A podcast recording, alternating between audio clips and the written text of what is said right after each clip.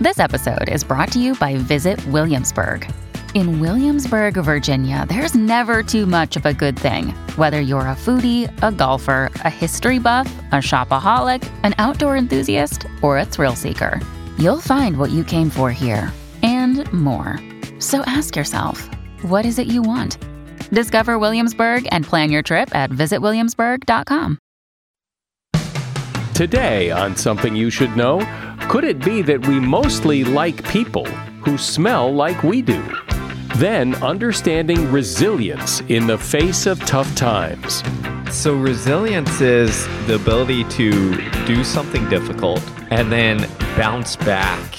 I think one of the things that we get wrong is that we see it as a innate ability, and the reality is it's a skill. Also, there are a lot of things that taste good cooked on the grill that you really should try. And your personal privacy is being invaded. One of the things that I worry about is that people don't realize just how much data is being collected about them and just how sensitive it is. Like, how well do you sleep at night? Whether you're searching for something related to a loan or a disease, whether you're being faithful to your partner, it's incredibly sensitive information. All this today on Something You Should Know. If you have to hire someone, what's the best way? Referrals? Well, maybe that could work. But just because somebody knows somebody who knows you doesn't necessarily mean they're qualified. Or you could pull out that file of random resumes that came in during the last six months. Maybe there's somebody in there. Maybe. Now, I, if you're hiring, you need Indeed. Indeed is your matching and hiring platform with over 350 million global monthly visitors, according to Indeed data, and a matching engine that helps you find quality candidates fast. As a business owner, I've found that hiring the right people, well, there's just nothing more important. Don't leave it to chance or a referral or a random resume. Use Indeed. In the minute I've been talking to you, 23 hires were made on Indeed, according to Indeed data worldwide. Indeed's matching engine is constantly learning from your preferences. So the more you use Indeed, the better it gets. And listeners of this show will get a $75 sponsored job credit to get your jobs more visibility at indeed.com slash something. Just go to indeed.com slash something right now and support this show by saying you heard about Indeed on something you should know. Indeed.com slash something. Terms and conditions apply. Need to hire? Oh, you need Indeed. Something you should know. Fascinating intel, the world's top experts, and practical advice you can use in your life. Today, Something You Should Know with Mike Carruthers. Hi, welcome to Something You Should Know. As you've probably noticed, when two dogs meet for the first time, there's usually a lot of sniffing going on. Dogs size up other dogs in large part by their smell. And that might seem a little gross, but it turns out that we do it too, according to the Weizmann Institute of Science in Israel. They say that there's some evidence to suggest that human beings are subconsciously sniffing themselves constantly. And secondly, there's evidence that we are subconsciously sniffing other people almost constantly. And well, we know that people tend to become friends with other people who are similar to themselves in appearance, background, values, even in measures such as brain activity. So the hypothesis was that when we sniff other people, we're making subliminal comparisons to ourselves and making judgments about other people based on how much they smell or don't smell uh, like we do. The researchers were even able to predict the quality of social interactions between complete strangers by first smelling them with a device known as an electronic nose or an e nose. These findings suggest that the sense of smell may play a larger role in human social interactions than previously thought. Now, this is not to say that smell is at the top of the list of factors as it is for dogs in sizing up other people, but it does seem that other people's scent is part of the mix of factors that we use in determining what we think of someone. And that is something you should know. Some people just seem to be more resilient than others. They're tougher. They get knocked down and doesn't seem to bother them as much. They just get back up and carry on. Is it just part of who they are, or is resilience something you learn? Maybe we could all be more resilient in the face of challenges that life throws our way if we understood how it works better. Which is why Stephen Magness is here. He knows a thing or two about resilience. Steve has worked as a consultant and speaker for NASA, the Houston Rockets, and several other organizations. He's written for Runner's World, Sports Illustrated, and has been featured in The New Yorker, The Wall Street Journal, The New York Times, and Men's Health.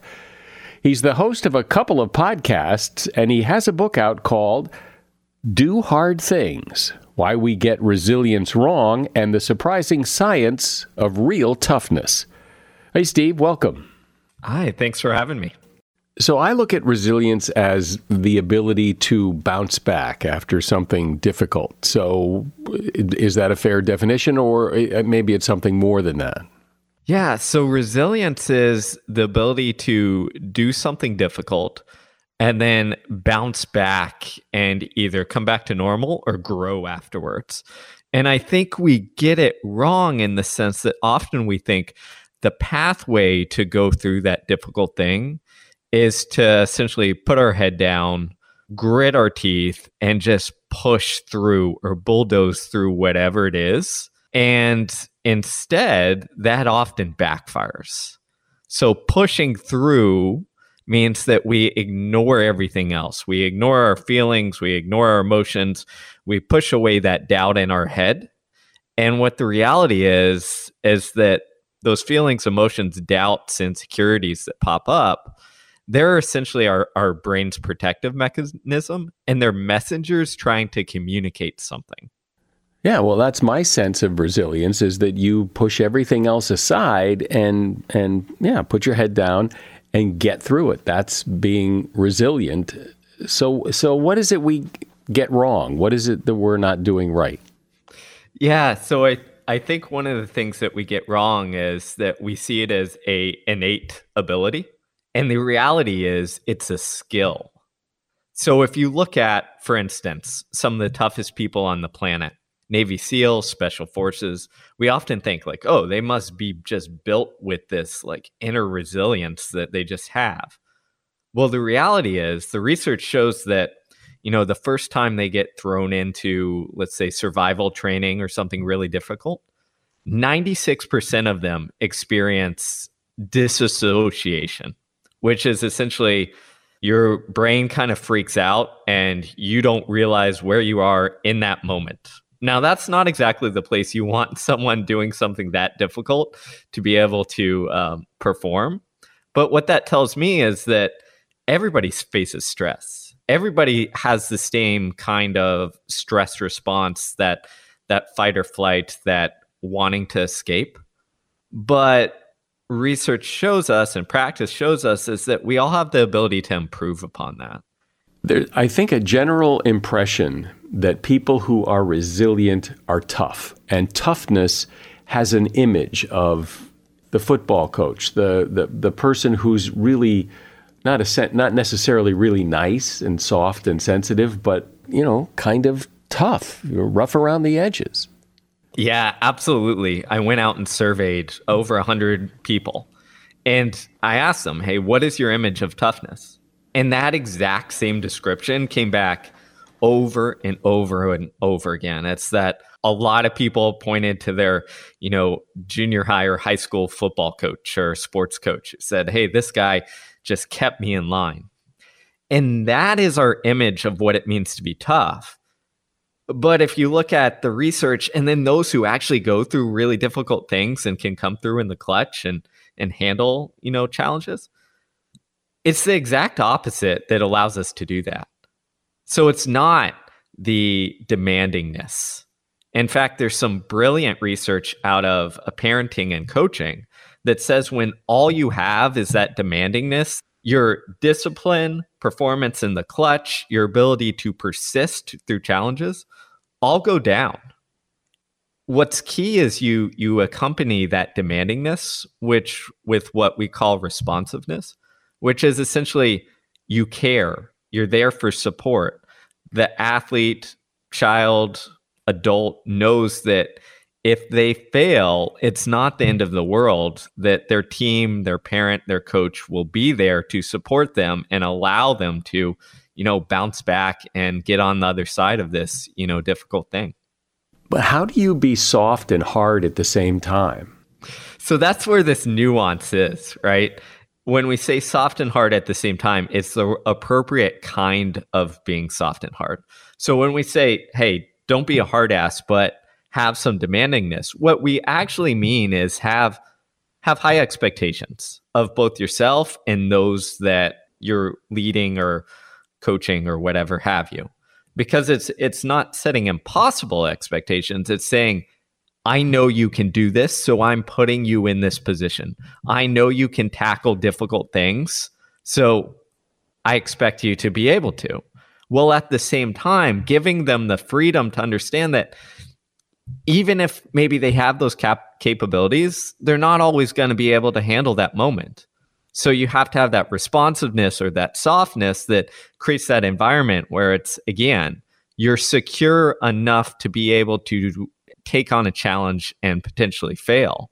And you see this actually in the workplace. Uh, there was a wonderful study done by Google that found that the one thing that was related to performance over the long haul and sticking with the job was what's called psychological safety, which is essentially I can take risks, calculated risks, but I can take risks and know that my place is secure and that my company, my bosses, my organization will have my back and, you know, support me through it. Many people's impression of a resilient person is is that tough person and that they got that way because they've been through a lot that that it's the experience of going through tough circumstances that makes you resilient, not any kind of preparation beforehand. It's really it's really the hard knocks of life. So there is some truth to that in the sense that going through difficult moments provides an opportunity for you to train that mental muscle. But what I would say is it doesn't take extreme moments to train that mental muscle again, there's all sorts of research and data behind this that shows that even simple things can train that that that muscle for you to be able to take on challenges and almost have like this kind of quiet confidence in this keeping your mind steady under stress, uncertainty, and fatigue. So simple things like mindfulness. Well, there's all sorts of work that shows that when you practice mindfulness, even for just, you know, 10 minutes a day for a couple of weeks, you see changes actually in the brain for your reactivity to the stress of these difficult challenges. You essentially don't freak out as much. Your brain says, you know what? Like, I see this difficult moment, but I'm not going to spiral out of control because I've learned to sit with my thoughts and feelings and emotions. The same thing goes with, again, doing moderate exercise shows the same benefit. Why? Because you're in a situation where you might feel a little bit of fatigue or a little bit of pain when you're going out for a jog or you're riding the bike. But what your brain's really learning how to do is just say, hey, here's this voice telling me to stop, to, you know, quit, whatever have you. And I've just got to deal with it and navigate it and learn to like sit with that and learn that. And my brain kind of learns, hey, like even though you feel these things, you're okay. So very simple um, you know, interventions go a very long way for training this mental skill. And those interventions include things like what? Yeah, so everything from it, essentially the what I would say is anything that puts your mind in a space where it is uncomfortable, uncertain, and almost pulls you towards like taking what I call that easy route. And whenever you face those situations, how do you train your brain to do these things? Simple. It's you learn to sit with it and not react to it because if you react to it, you're essentially saying, "Hey, this thing is really powerful. I should hit hit the escape eject button." Um, we all know this, right? If you tell someone to relax, they don't actually relax. They get the signal that, hey, I look really stressed and they freak out more. So if we resist things, it's almost like it comes back more. So training is about just learning not to resist, but just kind of sit with it. The topic on the table today is resilience, toughness, how well you bounce back. And my guest is Stephen Magness, author of the book Do Hard Things Why We Get Resilience Wrong and the Surprising Science of Real Toughness. eBay Motors is here for the ride. Remember when you first saw the potential? And then, through some elbow grease, fresh installs, and a whole lot of love, you transformed 100,000 miles and a body full of rust into a drive that's all your own.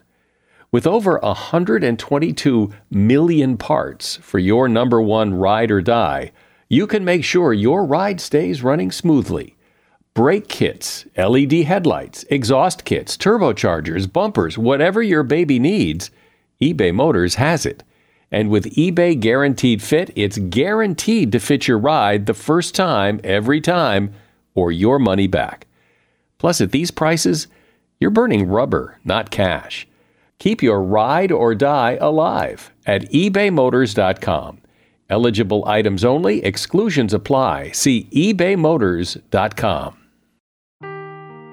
Seeking the truth never gets old. Introducing June's Journey, the free to play mobile game that will immerse you in a thrilling murder mystery. Join June Parker as she uncovers hidden objects and clues to solve her sister's death in a beautifully illustrated world set in the roaring 20s. With new chapters added every week, the excitement never ends. Download June's Journey now on your Android or iOS device or play on PC through Facebook Games. So, Stephen, it seems to me that a lot of how resilient you are has to do with what you say to yourself in those moments when things are tough. That self talk is really important. And one of the things that really works with self talk is if instead of talking your, to yourself in first person, you change it to second or third person. What the science and psychology shows us is that that creates what what we call psychological distance. And it's almost as if your brain interprets it as like, "Oh, hey, this is a friend telling me everything's okay. Like don't freak out, you're okay." Well, it also seems that what people say to themselves, the self-talk and the, and the level of confidence that they have that they can get through whatever they're trying to get through has a lot to do with this. That be, a lot of this in other words is self-generated that that the stress of of the fear of failure or whatever it is, you make it yourself. Absolutely. What it is is it's it's almost self-generated in the sense that we don't react to the actual stress of the situation. What we're reacting to is our brain and body's interpretation of that. In other words, the amount of, let's say, stress hormones that go through our body aren't correlated or aren't directly correlated with the amount of actual pain, fatigue, suffering, discomfort we're experiencing. It's with our perception of it. I wonder too if there are things that you think you need to do and that you need to be resilient for that maybe you don't really want to do. That maybe you're doing it because somebody else wants you to do it, or maybe you're doing it because you think you should do it, but maybe you really shouldn't bother. Again, I think you're you're spot on on this. And what we know is that if you're doing the difficult thing for some external reason, which could be because you know a friend wants you to do it a boss says to do this a parent suggests to do it or it could be for you know an external reward. Whenever you're doing something for others in this external sense we don't have the same level of persistence. We tend to give up before you know maybe we reach our, our full potential. And the reason behind that is just because the purpose and meaning behind this goal or this thing that we're doing that is difficult isn't there. So again, it's it's like our brain is protective and says, "Well, is this really worth it? Are we re- should we really go through all of this anxiety and stress for something that we really don't care about?" And I think that's completely legitimate. So that's why, again, with the, the people I work with, if you're going to take on a challenge, it has to come from inside.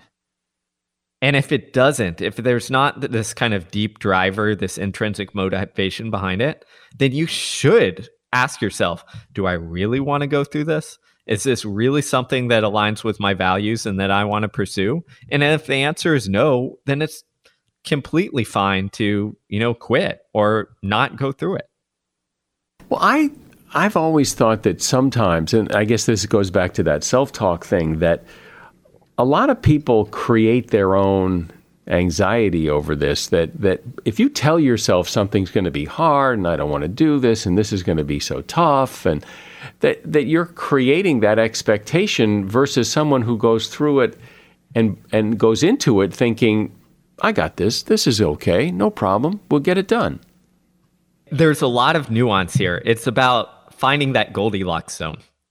And for this I think the the marathon running a marathon is a perfect example if you go into running a marathon and you think, this is going to be the most difficult thing in the world, I don't know if I can do this. What happens is that's going to spiral out of control. You're not going to perform up to your your abilities and you're going to feel worse doing it and likely quit, but if you don't quit, you're going to be in this like worried protective mode where you're running a lot slower than you could possibly you know, perform at or run at because again, you're going in with this is going to be the hardest thing in the world. But on the flip side, if you go in and you say, I got this. This is a piece of cake. I've done all the work. I'm okay. This isn't going to be that difficult. Well, the moment that that in the race that it actually gets difficult because it will, it's a marathon, it's hard. You're going your brain's going to freak out a little bit. It's going to say, "Hey, wait a minute we expected this to be easy. You told us you had this. Like, this isn't a problem. So, what we want is we want that middle zone where it's almost like you understand the reality of the challenge, which is it's going to be difficult, but you also understand the reality of like your capabilities. If you've done the work to be able to do it, if you can handle this, a, um, a elite soldier in the military put it very succinctly for me. He said, "You need a humble confidence." Which is you need a little bit of doubt because that doubt keeps you sharp. If you have zero doubt, then you're you almost go through unprepared and your mind isn't looking for the the difficult challenges that you're inevitably going to face. So it's surprised when it gets them. So I like that. It's almost like this quiet confidence, this humble confidence where a little bit of doubt can propel you forward, um, but it's a realistic doubt. And then what about what happens when you go through something and you fail? It doesn't work. You tried, you tried to be resilient, you tried to get through it, and you did not so this is inevitable. We're all going to experience failure. And what the research clearly shows is how we embrace and interpret that failure goes a long way for setting us up to either bounce back and be able to do it again or not. So if you you fail and you you know spiral out of control in the sense that you think, "Oh, this is the worst thing ever. I can't succeed. I need to find something else to do. You feel all the emotions and you let it kind of linger. The longer you let that linger, it's almost like you're ingraining the message to your brain that says, hey, we can't do this. Hey, in the future, let's, let's avoid situations like this because this failure sucks. Like it's not enjoyable. And you see this in sport a lot. After a very tough loss, sometimes athletes don't bounce back because they internalize and let that failure linger, you know, too long. What the research clearly shows is yes, we need to process that failure. Yes, it's okay to experience the emotions, but we need to understand, process, and then move on from it. And again, there's some brilliant work in sport that says after a tough loss in a game and, and with professional athletes, if you allow those athletes to essentially, you know, chat with their friends, their teammates afterwards, and just kind of go over it with their teammates, they'll process it a lot better. And then leading up to the next game, they'll have lower stress hormones and more positive hormones um, that allow them or put them in a place to perform. If instead of letting them debrief with their teammates and friends, if you stick them in a room with a coach who's a hard ass and says, Here are all the things that you did wrong. Why did you screw this up? Like, what were you doing? You see a, a huge spike in cortisol, one of the main stress hormones. And then a week later, when they play the next game, they perform worse. But a lot of times when you surround yourself with people after you've failed, they'll say, "Oh no, it was great. You did great." Well, maybe if you did great, you wouldn't have failed. So, so that, that kind of rings hollow and, and it doesn't do much. You're spot on. And that's why, again, if you look at the research and then you talk with athletes or in my work, work coaching elite athletes, is the fake stuff doesn't doesn't work right? We can see through that. If someone says, "Oh, you did great," and you know you did not, like all that does is you just shrug that off. It almost creates a negative spiral. And I think this is why it's important, why the research shows a lot of times it's with teammates that this works best. Why? Because those teammates were in the arena and they understand that, hey, it didn't go well.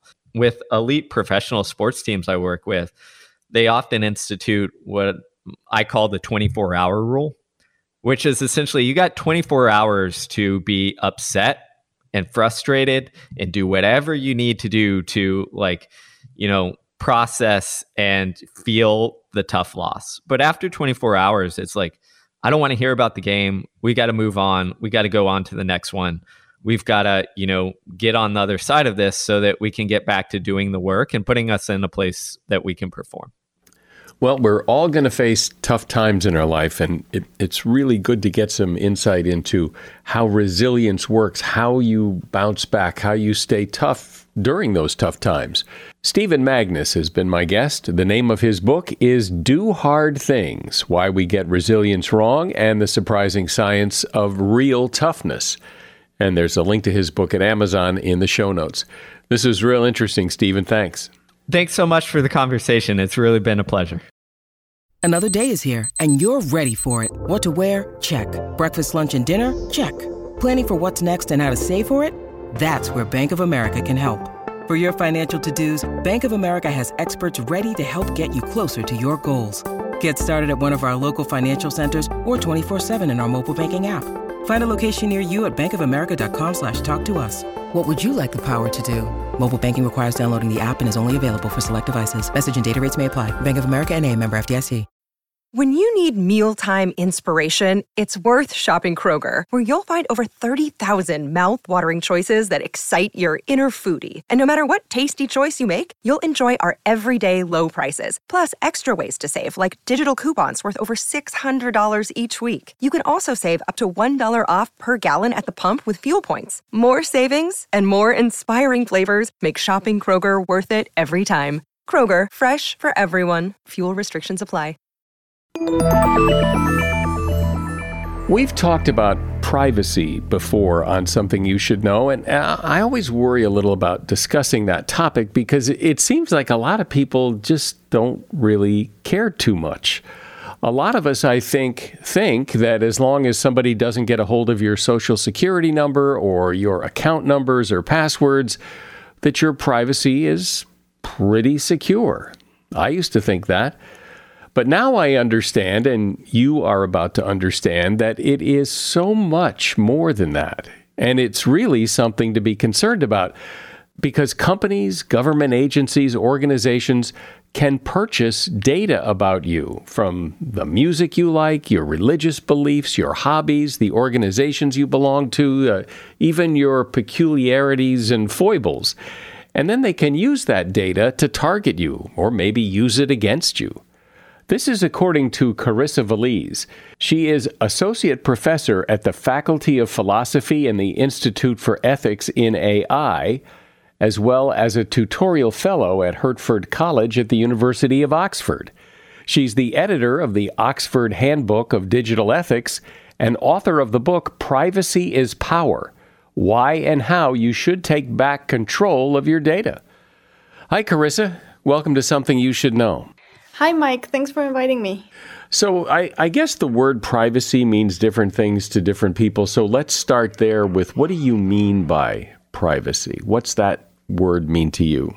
It means being able to keep to ourselves certain kinds of information uh, from most other people. And privacy is important because it protects us from possible abuses of power. So, the more other people know about you, the more vulnerable you are to them and the more they can influence your life. Which which sounds horrible, but but it seems that people generally don't care that much, or they certainly don't care as much as you care, because I guess because they just don't really see the harm. Yeah, there's this interesting phenomenon called the privacy paradox, according to which people claim that they really care about it, but they don't act in a way that shows that they care about it. And there are all kinds of hypotheses as to why that might be the case. Well, don't you think a lot of it has to do with what it is we need to keep private? I think most people think that, it, you know, if I keep my social security number and my address and my passwords, that uh, all of that, I if I keep that private, I'm okay. But there's more to it than that, right? There's there are more there are more losses, potential losses from other information that has nothing to do with that kind of password, social security number information. And the privacy losses don't seem all that tangible. It's only a long time after the privacy losses when the bad consequences really hit us, like we get extorted or we our identity gets stolen or we get denied a job or a loan or an apartment that we can see that that privacy loss was actually really bad. And even then it's not clear that we will ever realize that that bad consequence was the result of a privacy loss because the connection between the privacy laws and the bad consequence can be very far far apart.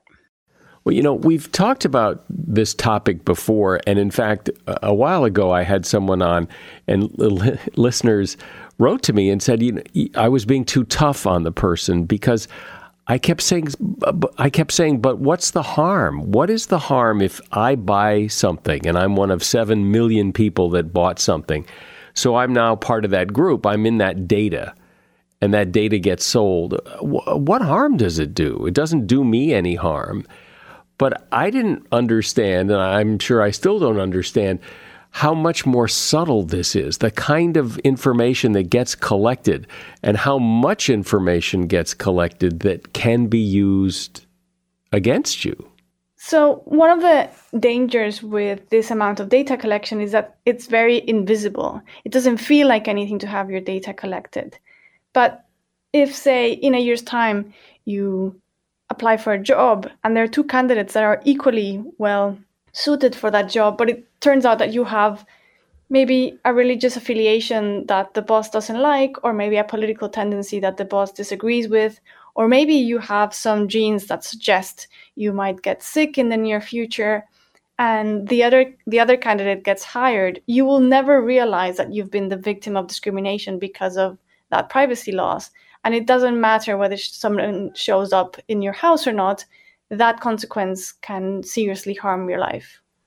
There are a lot of people, I, I know some of the people who have a very minimal, if any, online presence just because of this issue, because they fear that if they're online, that people can find out things about them.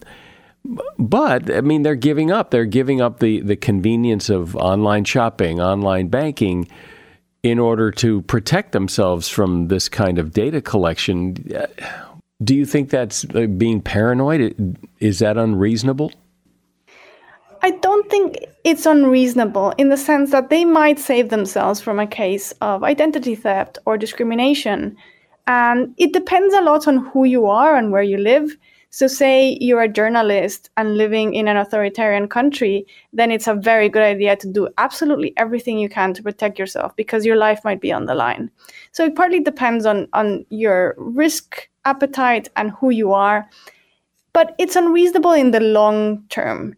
Citizens shouldn't have to bear that burden. So, just like when you go onto an airplane, it's not your job to check that the engine is okay In the same way, we shouldn't be the ones who have to inconvenience ourselves to protect our privacy. We need better laws to protect us.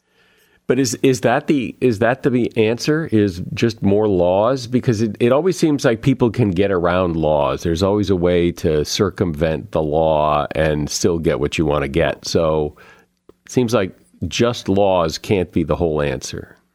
It isn't the whole answer. Part of it will be technology, part of it will be interesting companies that see that privacy can be a competitive advantage and standards uh, becoming better overall. And we've already seen that with encryption, for instance. Five years ago, and certainly 10 years ago, encryption was not common at all. And today it's becoming more and more a minimum standard for any company that is serious about what it does. But let's not underestimate laws. Because if you say like well there's always a way to go around the law that seems to suggest that it's the same to not have laws at all. Like we're just as good without having any laws. And that is probably false. I mean of course um, there are ways to try to avoid the law but say laws around the regulation of cars have saved millions of lives. From seatbelts to airbags these regulations have had very tangible effects so, th- this state that we're in, where companies are collecting data about us and selling it, and people are doing what they can to protect that data and keep companies from getting it, this is like a constant state of tension. Is is that it? Is that is this going to just go on forever? I think it's an intermediate state. So people protecting themselves, asking for companies to do the right thing, and resisting the data economy is going to be necessary and very important to come up with the right rules and to incentivize companies to do the right thing.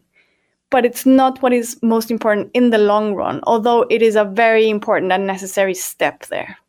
But if if you want to just kind of do what people do shop on Amazon, bank online. It's, it seems hard to do that without having to give up some information.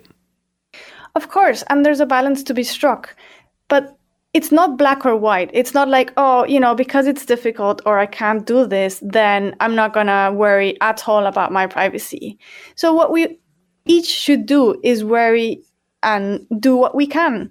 So, for instance, instead of using WhatsApp, use Signal it's just as good and it's free and it doesn't collect your data. So why would you use WhatsApp when you have Signal?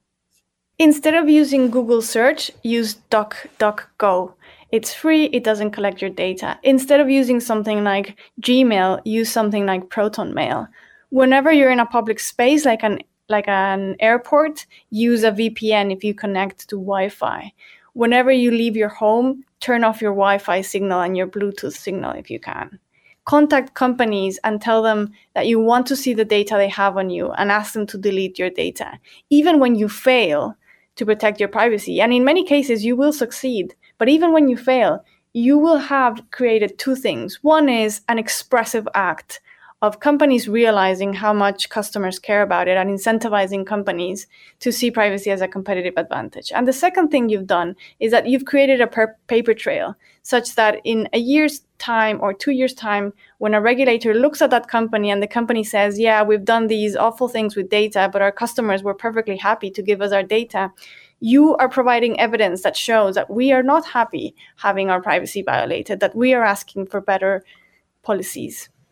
I can't even imagine if if I were to start to contact the companies that probably have information about. I wouldn't even know where to begin. I mean, who doesn't have information? Everybody I shop for, or you know, any, any company I've done business with online has information. And if, uh, if for me, for example, to keep shopping on Amazon, they're going to keep that information.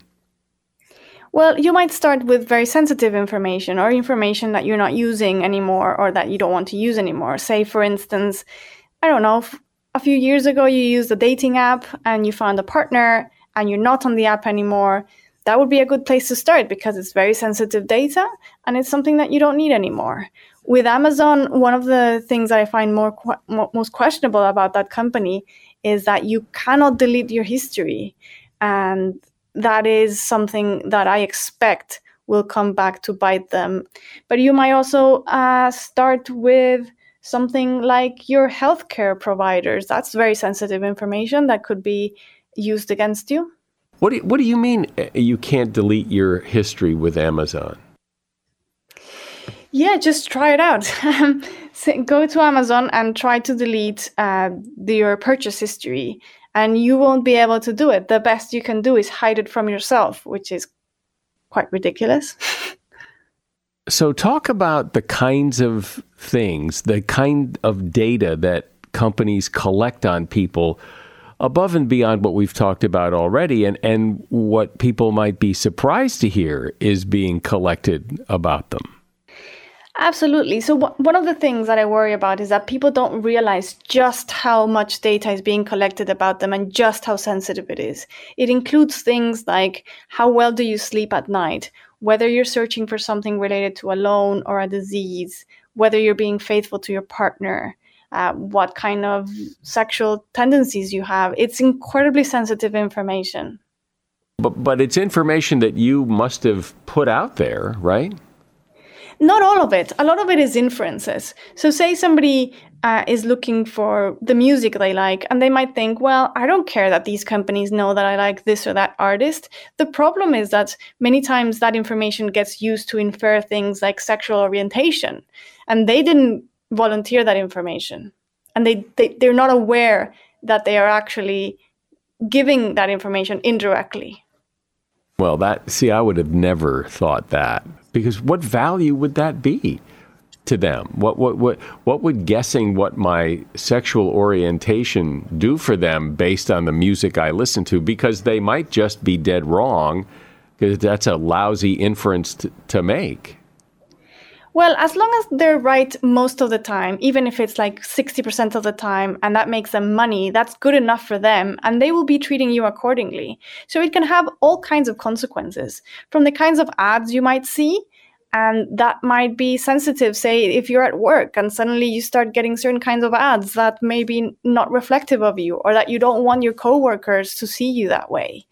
You know, that's one of the things that creeps me out is when I like look at something on my phone or look at something online uh, and then I start getting ads for it. And that just creeps me out a lot. Like how do they how do they know why what? How did that happen? Yeah, it's incredibly creepy and and many times it's very invasive. There's a lot that happens with targeted ads that is actually smoke and mirrors. These ads get sold for very high prices with the belief that, or on the belief that, that they will work. But oftentimes people get ads for things that they would buy anyway or have already bought. And other times they don't even get the ad. So there's a lot of uh, fraud within the market of for targeted ads because because they're targeted. So in in the 1950s if you bought an ad in the newspaper you could actually go out buy the newspaper and verify whether your ad was there. And that was an easy way to know whether uh, people were seeing it. But today say you're a company in one side of the world and you're buying an ad in the other side of the world for say people who are between 22 and 32 years old and you're you know a 50 year old person who lives on the other side of the world you're never going to see that ad and it's very hard to verify that the people you want to see that ad are actually seeing it are there other examples like what the one you gave of not being able to delete your history on Amazon? Other things like that that people have no idea is going on. Uh, specific things like at specific places or types of industries or whatever. Oh, plenty. Let me give you some examples. So, if you have a smart car, it's not only that your car is recording where do you go, which can already be incredibly sensitive because it can include like whether you're getting an abortion or whether you're seeing a psychiatrist or whether you're being unfaithful. But it also records what kind of music you're listening to which can clue people in as to how you're feeling. Are you feeling blue? Are you feeling cheerful? And it even records your weight. The seat on your car is recording your weight. And you can imagine how that information could be valuable to an insurance company who wants to know whether maybe you're losing too much weight or gaining too much weight and what that says about your health. Another example is when you go into a store and you listen to music, um, chances are in that music, there are going to be audio beacons that you can't hear, but that your phone records. And that helps the company triangulate between your phone, your laptop, and your actual purchases. So if in the morning you heard, say, a radio ad, um, your phone picked that up, and then you look up the product on your laptop, and that um, also tags you as one and the same person, and then you go to the store and actually buy the product, then the company can know that the ad worked. But of course, it means that they're tracking you throughout your day. If you have, say, a Samsung TV, smart TV, and you turn it on in the morning and you and you're watching it for 15 minutes in those 15 minutes it, w- it will have sent sent your data to 700 companies. What?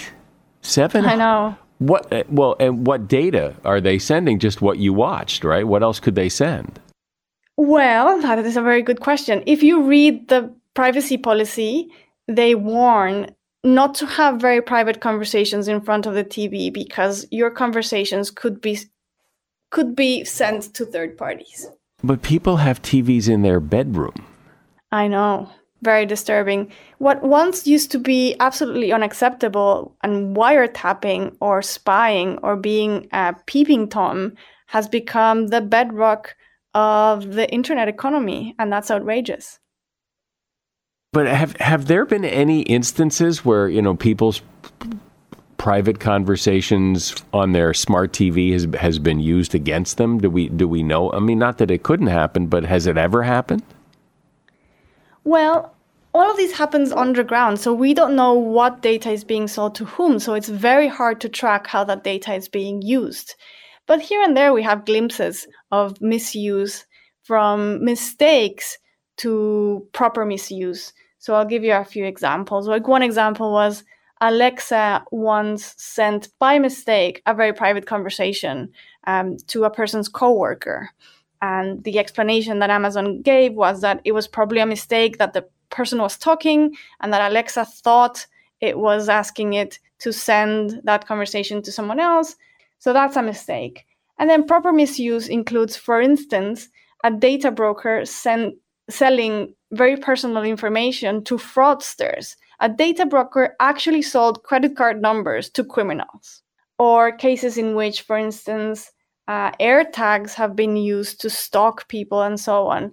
In general, having so much personal data sloshing around makes us incredibly vulnerable to whoever wants to abuse their power. And it seems as if, just from listening to your examples, it seems as if there's so much going on in so many different ways I couldn't imagine, like my TV listening to my private conversations, that you wouldn't know where to start. Like, uh, you know, you, are not going to throw your TV away, but, but, well, maybe you should. Yeah, and next time you buy a TV, be very careful with the TV that you buy. Try to not connect it ever to the internet try to do what you can, knowing that it won't be perfect, but it might save you from a case of extortion or, or identity theft. And it will put pressure on companies to do better, and it will put pressure on policymakers to protect us better. Well, but who's going to buy a TV and not hook it up to the internet? I mean, why would you buy a TV if you didn't hook it up to Netflix or Hulu? Or I mean, that's why people buy TVs. So, what would be the point? Well, there are ways to do it, right? So, I mean, you could plug in your laptop to the TV rather than connect the TV directly. So, say uh, if I have a Samsung TV, but I never connected to uh, the internet and I just connect my laptop, you know, I've already gotten rid of those 700 companies that Samsung would send my data to. So it won't make it perfect, but it will make it better. So it just shows that you have to do what you can. It's not going to be perfect, but not be, not because it's not perfect you shouldn't do it. So it's like saying, well, you know, because I can't recycle everything and I have to use my car and I have to travel, I might as well not do anything for uh, to avoid climate change. Well, no, you do what you can, and it makes a difference. Well, I think this is so important for people to hear that protecting your privacy goes a lot farther than protecting your social security number or your account numbers or your passwords. There's a lot to this. Carissa Veliz has been my guest. She is an associate professor at the Faculty of Philosophy and the Institute for Ethics in AI, as well as a tutorial fellow at Hertford College at the University of Oxford. The name of her book is Privacy is Power Why and How You Should Take Back Control of Your Data. And you'll find a link to that book in the show notes. Thanks, Carissa. Thank you so much, Mike. In the summer, it seems like everyone likes to cook outside on the grill, but things can get a little monotonous. Hot dogs, hamburgers, barbecued chicken, that kind of thing. So, Reader's Digest came up with a list of foods that actually work pretty well on the grill that you probably have never thought of before. For example, watermelon. You cover one inch slices of watermelon with olive oil, salt, and pepper, grill for about five minutes per side until they start to dry out, and you'll love them. Romaine lettuce. Grilling leaves of romaine lettuce gives them a smoky flavor. What you do is you slice the head in half, brush with olive oil, add some spices, and grill them cut side down for a minute or two. Finish them off with some parmesan and red wine vinegar. Avocados. You can cut avocados in half, grill them face down with the skin on, then scoop out the flesh for delicious guacamole or burger toppings. Cake. Just cut one inch slices of angel food cake or pound cake, butter both sides, and then grill until golden brown. And pineapple tastes great on the grill. Slice up a pineapple, throw it right on the grill. When you cook pineapple on the grill, it takes away some of the acidity, so it tastes much sweeter. And that is something you should know. There are a lot of podcasts out there that people can choose to listen to, and we always need help steering people towards this one. So if you know someone who you think would like this podcast, please recommend it. I'm Mike Carruthers. Thanks for listening today to Something You Should Know. The Bigger Pockets portfolio of podcasts are worthy of your investment. We're having a real conversation as real real estate investors. New episodes available every day. It's important to buy where it makes money and not necessarily where you want to travel to. Bigger Pockets, On the Market, Rookie Real Estate, or Money Podcast. The purpose of flipping is to create more cash so then you can reinvest into other types of properties. The Bigger Pockets Podcast on YouTube or wherever you listen.